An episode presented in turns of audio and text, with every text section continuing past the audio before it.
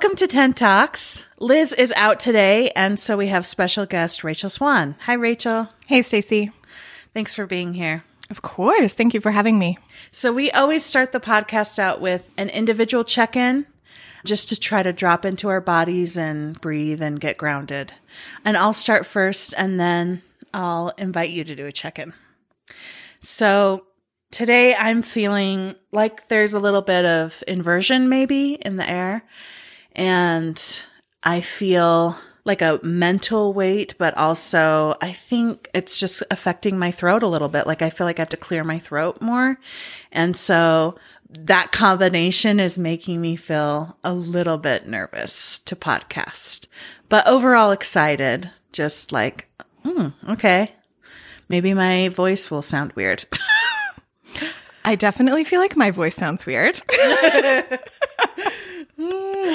yeah, well, I do think there's definitely inversion.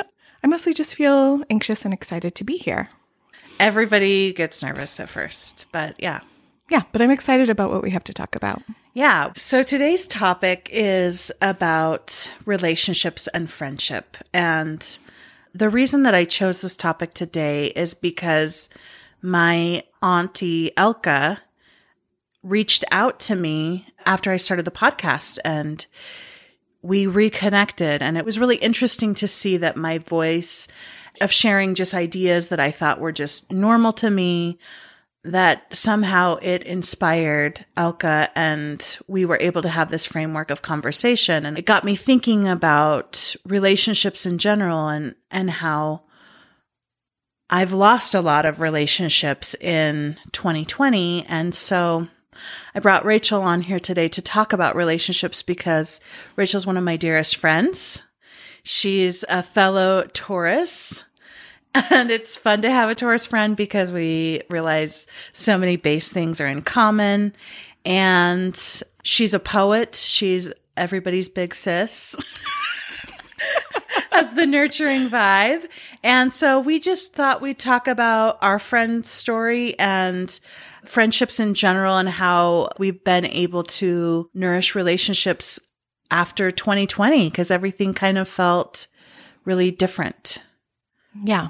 So Stacie and I had a lot of similar friends in common for a lot of years. And then probably 2016, we started meeting for Coffee Tuesdays. And it originally was just the two of us. And it was kind of a way to check in during the week to have these meaningful, sometimes an hour, sometimes it was like a whole afternoon where we could really dig into the things that were bothering us, the things that we were thinking about, the things that were heartbreaking to us, the things that we were just trying to sort through at like an individual level, but also on a national level. A lot of our friends got divorced during that time. We watched a lot of relationship dynamics shift and change as we watched what was happening like so much hate coming out of our communities towards women and women's bodies and the work that women do.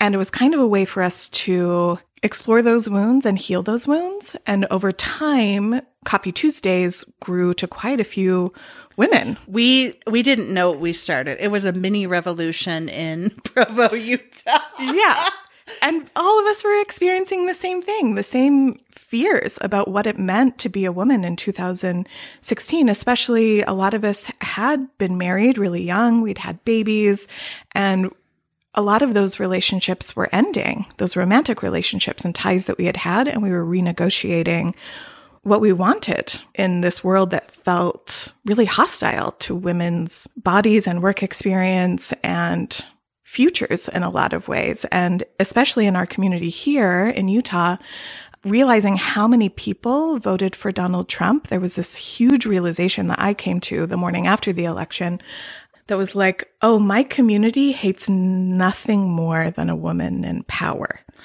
Yeah, there was this like collective betrayal, it felt on my end of, hmm, I guess everybody just does hate women yeah, our own mothers, our grandmothers, our aunts, our like our fathers, these people in our communities who taught us to be good and kind and honest and, you know, stand for these things, they were willing to betray those values just as long as a woman didn't end up in power. And I think that really broke a lot of trust that we had in these structures, including our own marriages and romantic relationships. We no longer felt safe in our own families and we were renegotiating what those structures and relationships looked like.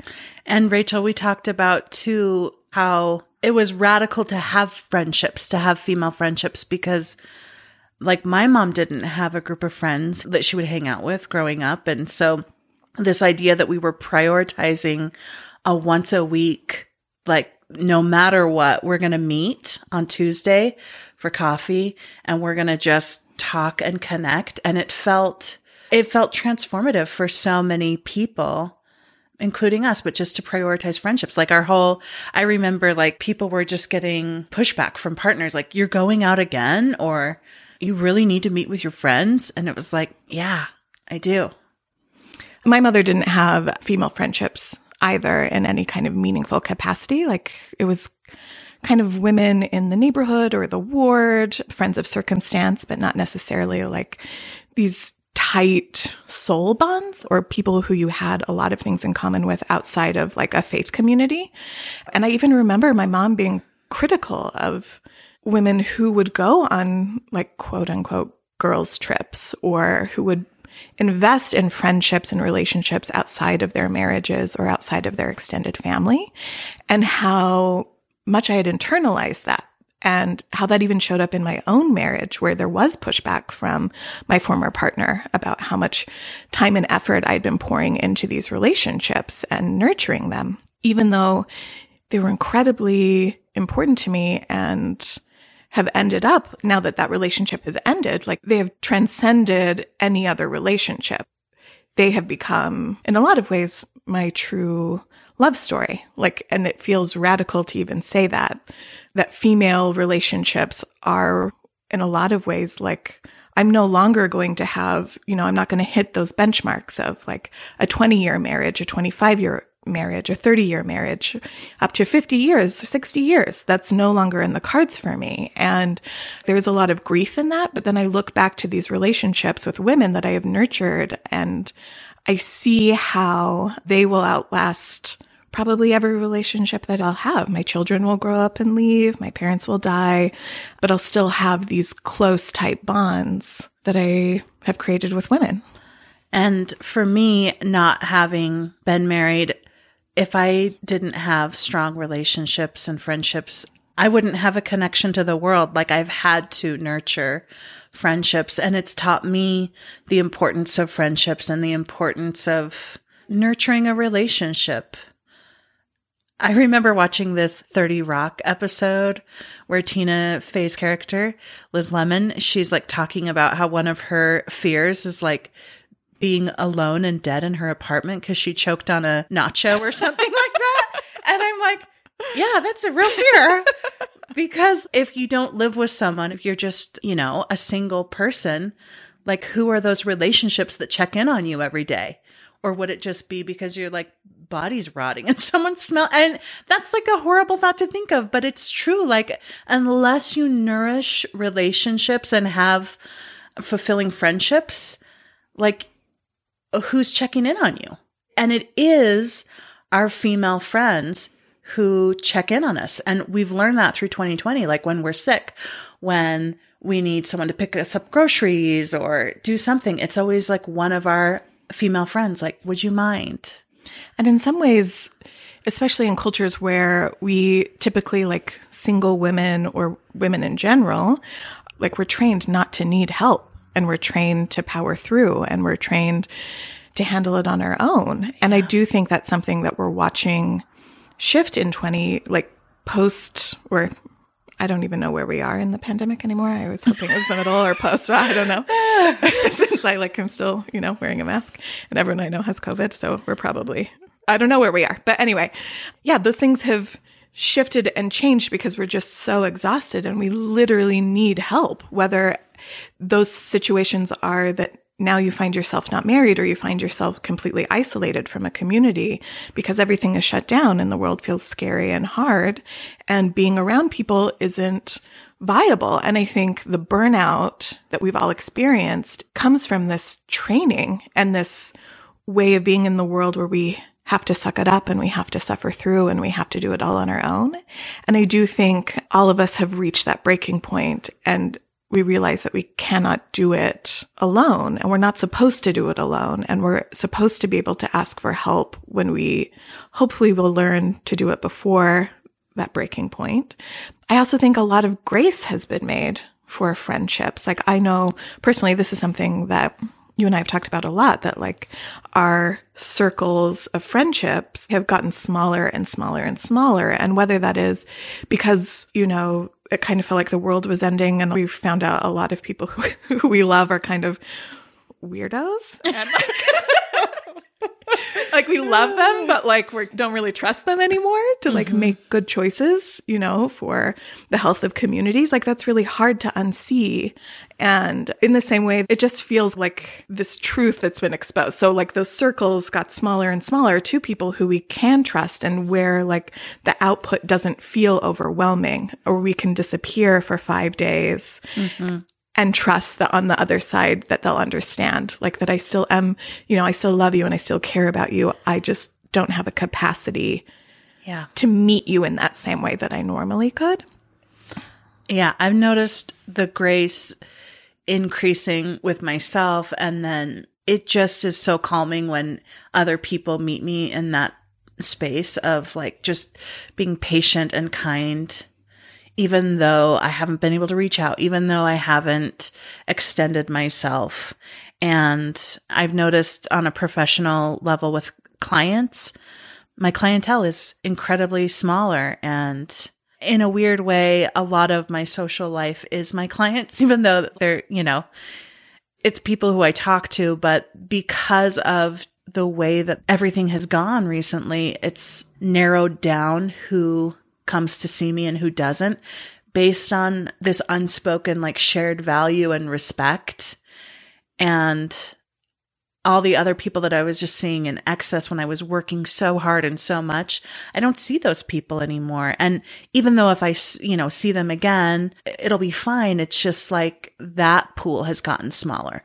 So my professional world has gotten smaller. My interpersonal world with my friendships has gotten smaller. And I think that can be challenging and also rewarding because we're getting more intimate in our friendships.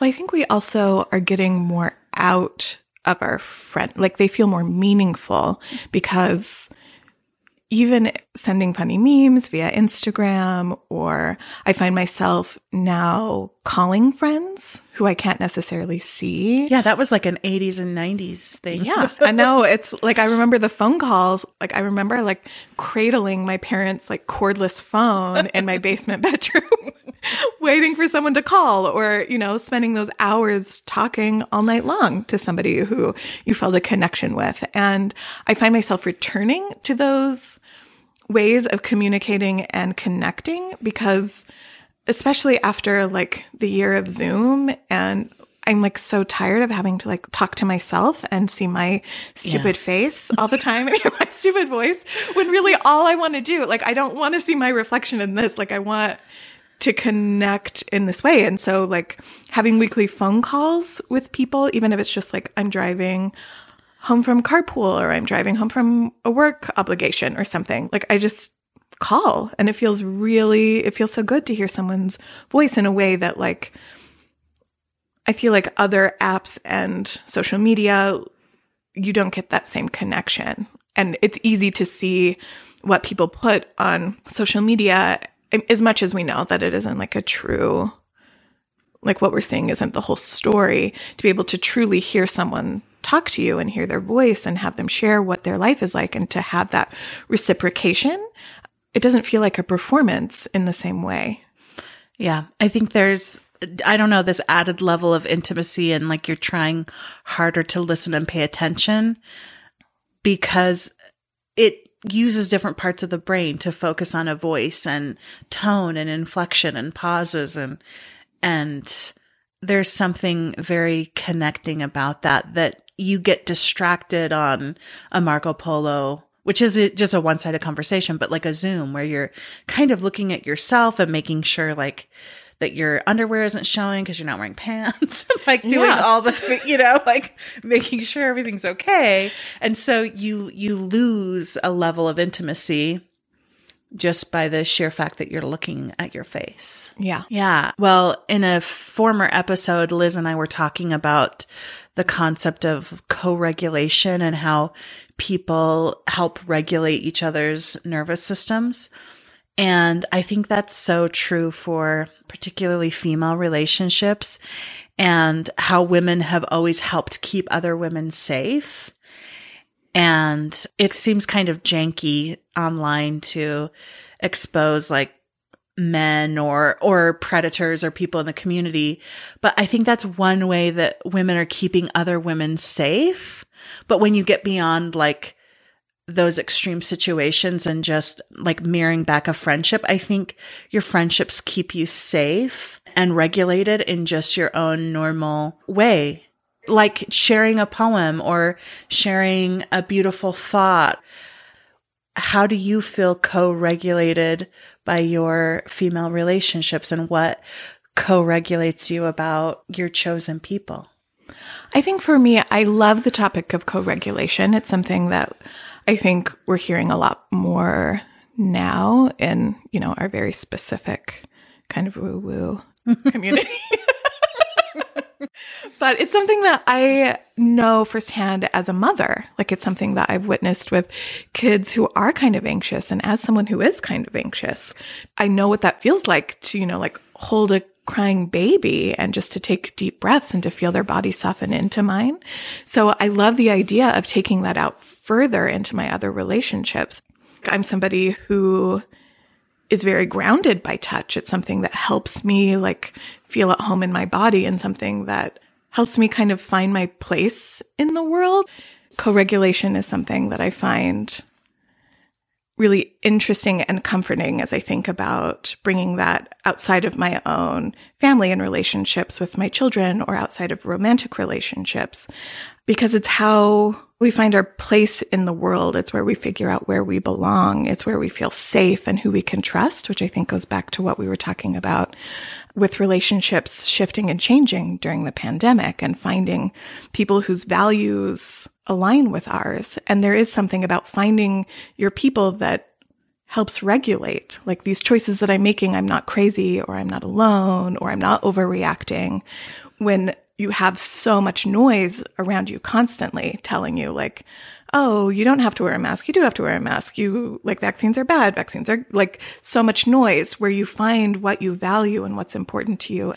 Over time, those relationships, I, well, I wouldn't even say over time, it happened pretty quickly. Like these relationships with people who we do love and admire and value, we had to really whittle down to where do we feel safe? Where can we ask for help? Where can we be our true selves? Where can we fall apart and still be loved?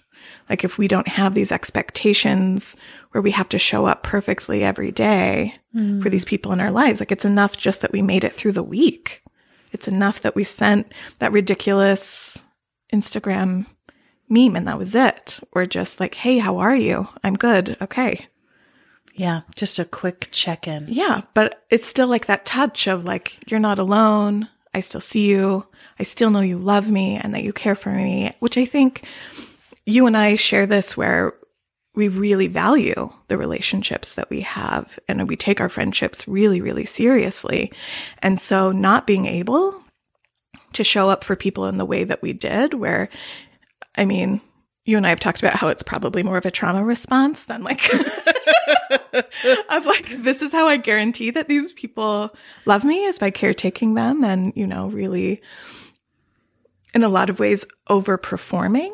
All of that's gone now for these new core friendships, I think. Yeah, we're not focused on overperforming and caretaking because we don't have the bandwidth and capacity.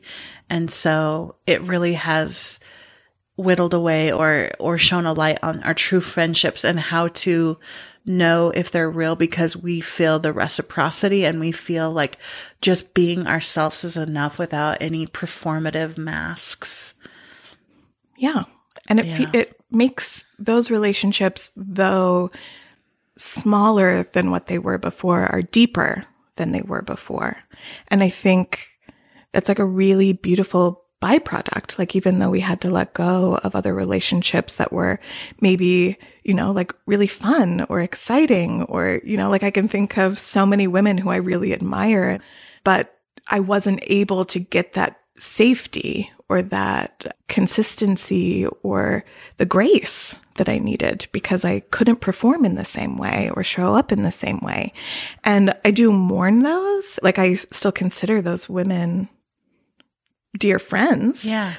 But it feels like I now know where I put my energy and where I put that care and love. And there's a lot of freedom in that too, in those deep, deep roots with those people that you check in with when things were really, really dark, when you hadn't seen each other in over a year mm-hmm. in a lot of cases.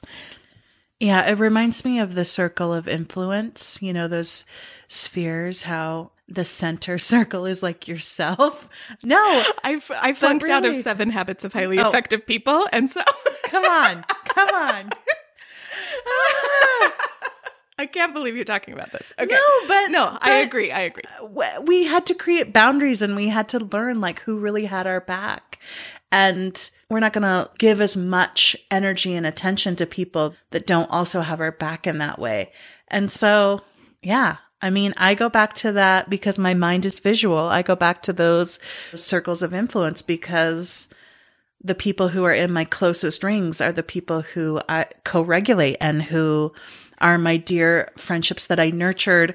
You know, I'm thanking myself five years ago or 10 years ago when I was really showing up for friends and building relationships, even when it seemed hard because I, I needed them in the last couple of years. I needed my people.